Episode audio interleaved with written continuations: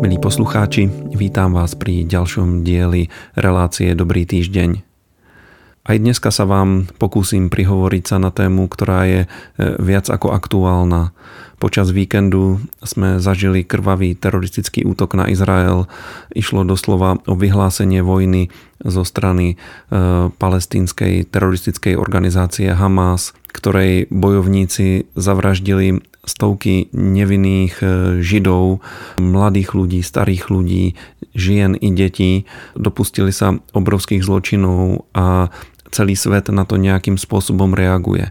Ja teraz e, nejdem rozoberať túto vec e, z nejakého odborného hľadiska, nejdem to hodnotiť z hľadiska bezpečnosti alebo e, geopolitiky, vôbec nie. Ale v súvislosti s tým by som nám všetkým chcel pripomenúť to, že úloha kresťanov je žehnať Izrael. Úloha kresťanov je stáť na strane Izraela bez ohľadu na to, či sa takáto vec udiala alebo neudiala.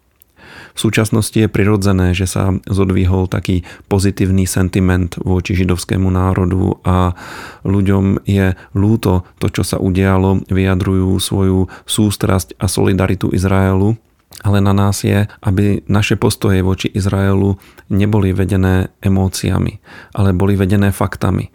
Faktami biblickými aj historickými. A preto by som vám rád teraz eh, pripomenul a ozrejmil niekoľko takých veľmi dôležitých faktov.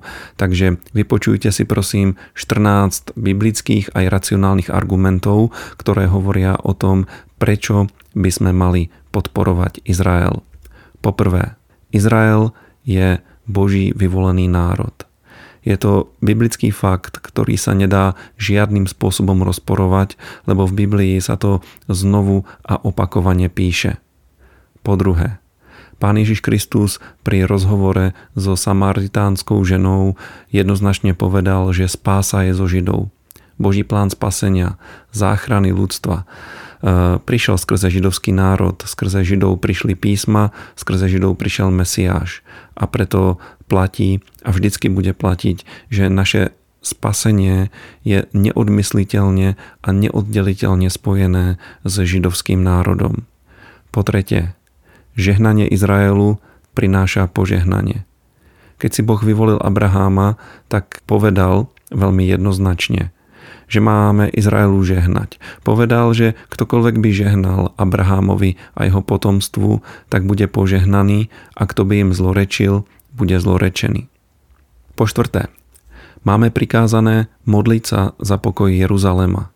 Žalm 122 to jednoznačne hovorí. Hovorí proste o pokoj pre Jeruzalém. A vyhlasuje, nech žijú bezpečne tí, čo ťa milujú. Nech je pokoj v tvojich hradbách, bezpečnosť v tvojich palácoch. Po piaté. Boh dal zem Kanán, to znamená e, dnešný Izrael, vrátane tzv. palestinských území, tak Boh túto zem dal Abrahámovi a jeho potomkom. Abrahámovi, Izákovi a Jákobovi. A viete, že Jákob je praotcom izraelského národa. Jákob mal 12 synov, 12 pokolení Izraela a títo ľudia sú pred Bohom na veky dedičmi tejto zaslúbenej krajiny. A preto je to zaslúbená krajina a preto je to svetá zem, lebo bola daná Izraelovi. Každý, kto e, číta Bibliu, tak túto pravdu pozná. Šiestý argument, veľmi dôležitý potrebujeme vždycky čeliť antisemitizmu a postaviť sa proti nemu. Antisemitizmus bol realitou a skutočnosťou už od pradávnych čias, už od čias Egypta, kde sa faraón pokúsil vyhľadiť židovský národ. Cez Perziu, kde jeden vysoko postavený úradník tejto ríše menom Haman sa pokusil tiež vyhľadiť Židov a iba nadprirodzeným božím zásahom skrze kráľovnú Ester sa tomu podarilo zabrániť. Máme tu stredoveké kresťanstvo, ktoré mnohokrát e, sa zúčastnilo a niekedy dokonce iniciovalo pogromy voči Židom s odôvodnením, že Židia zabili Krista. A toto všetko pokračovalo až po nacistický holokaust, ktorý je obrovskou škvrnou na dejinách ľudstva.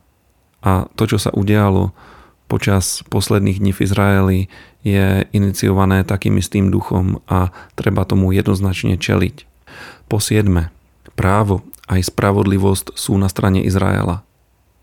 Izrael nie je nelegitímnym štátom. Izrael vznikol absolútne legitímne rozhodnutím Organizácie spojených národov o rozdelení britského mandátneho územia Palestína na židovský a arabský štát. Toto sa udialo v roku 1948. Židia toto rozhodnutie prijali a vyhlásili svoj štát. Arabi to odmietli a okamžite na židovský štát zaútočili. Všetky okolité arabské štáty zaútočili na židov a židia od začiatku museli bojovať e, za svoje prežitie, za svoju existenciu a toto platí do dnešného dňa. Po 8. Všetky vojny, ktoré Izrael viedol, boli obrané. Izrael nikdy nezautočil na nejaký cudzí štát, ale vždycky sa bránil a vždycky postupoval tak, aby jeho vlastní obyvatelia mohli žiť v bezpečí. Po deviate. Stále sa hovorí o okupácii a pritom Izrael neokupuje územie cudzieho štátu, lebo žiadny štát Palestína nikdy neexistoval. Predtým to bolo britské mandátne územie, ešte predtým to bolo súčasťou e, Osmanskej ríše, čiže patrilo to Turkom a Arabi sami odmietli založenie arabského štátu. To znamená, to, že Izrael z bezpečnostných dôvodov obsadil aj západný breh Jordánu, e, neznamená, že obsadil územie cudzieho štátu. Izrael sa jednoducho rozhodol obsadiť to územie z bezpečnostných dôvodov a aj z dôvodov nejakého historického nároku na tieto územia, o ktorom som už hovoril pred chvíľkou. Desiatý bod je veľmi zaujímavý a veľmi pravdivý. Palestínčania sú totiž umelo vytvorený národ. Vždycky to boli Araby. Pred vznikom Izraela sa označovali za Arabov, aj po vzniku Izraela sa označovali za Arabov a odrazu prišli s tou myšlienkou toho politického seba-uvedomenia palestinského národa a vyhlásili sa za palestínčanov a začali bojovať proti Izraelu, ale ten pojem palestínčania je, je veľmi, veľmi nový. Kedysi v staroveku tam žil národ, ktorý sa volal Filištíni alebo Pelištejci a od nich oni si vypožičali toto meno, ale ten prastarý národ už dávno neexistuje a ľudia, ktorí sa dneska označujú za palestínčanov, sú Arabi, hovoria po arabsky a majú arabskú kultúru. Mojím jedenáctým argumentom je skutočnosť, že za všetky obmedzenia a nepríjemnosti, ktoré palestínčania zažívajú, a skutočne to sú nepríjemnosti. Sú tam kontrolné stanovištia, sú tam ploty, bezpečnostné kontroly a niekedy tie kontroly, ktoré palestínčania zažívajú, môžu byť až takým šikanovaním zo strany izraelskej armády, ale za toto všetko e, môžu jednoducho nevyhnutné bezpečnostné opatrenia, ktoré židovský štát musel urobiť kvôli palestínskému terorizmu. Zomreli už e, stovky ľudí a to nehovorím o tom útoku, ktorý prebehol cez tento víkend, ale počas e, existencie židovského štátu e, palestinskí teroristi pozabíjali obrovské množstvo ľudí a Izrael preto musí robiť určité preventívne opatrenia. 12. bod. Izrael je jediným demokratickým štátom široko ďaleko. Zatiaľ čo palestínska samozpráva, ktorej ustanovenie Izrael umožnil, aby palestínčania sami spravovali svoje záležitosti, tak táto palestínska samozpráva je úplne totalitným a skorumpovaným systémom, na rozdiel od Izraela, kde každý občan má svoje práva.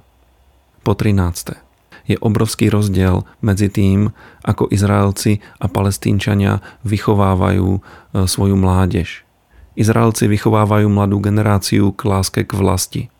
Palestínčania k nenávisti voči Židom a ich neskrývaným cieľom je zničenie Izraela. A posledný 14. bod, o ktorý sa s vami chcem dneska podeliť, je to, že vždycky, ak sa stane nejaká krivda, nejaká krivda voči palestínčanom, napríklad, že nejaký e, izraelský vojak niekoho zbije alebo niekomu ublíži. Vždycky sa to vyšetruje a trestá. Na druhú stranu, keď nejaký palestínčan zabije nejakého žida alebo mu nejakým spôsobom ublíži, v radách palestínčanov je oslavovaný.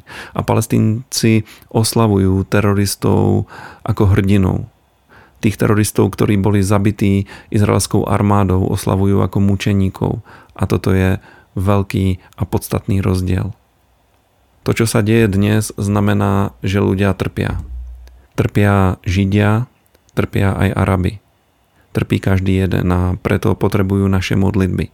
Treba sa modliť za Židov, aby Boh dal múdrosť eh, židovskej vláde a praktické schopnosti izraelskej armáde a bezpečnostným složkám eliminovať teroristov a treba sa modliť za palestínčanov, nech sa nevinným ľuďom nič nestane a nech eh, spravodlivý trest a hnev židovského národa zasiahne eh, iba tých, ktorí si to zaslúžia. Je to ťažké, je to takmer nemožné, ale môžeme sa za to modliť a môžeme naďalej žehnať Izraelu, stáť za ním vo svetle všetkých tých argumentov, ktoré som vám dnes povedal.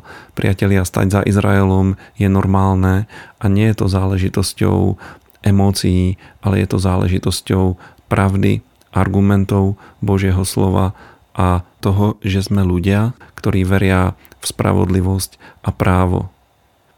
Verím, že napriek tomu, čo sa udialo tento týždeň, budeme mať dobrý týždeň, lebo nehladíme na veci, ktoré sa dejú na zemi, ale hladíme hore, kde Kristus sedí po Božej pravici a hladíme na našu nebeskú nádej. Priatelia, majte požehnaný týždeň a ja sa s vami opäť teším do počutia o 7 dní.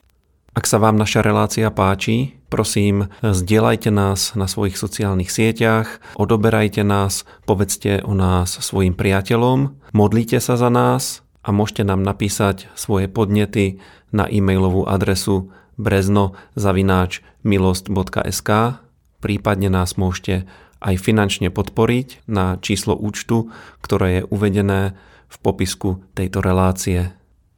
Ďakujeme vám.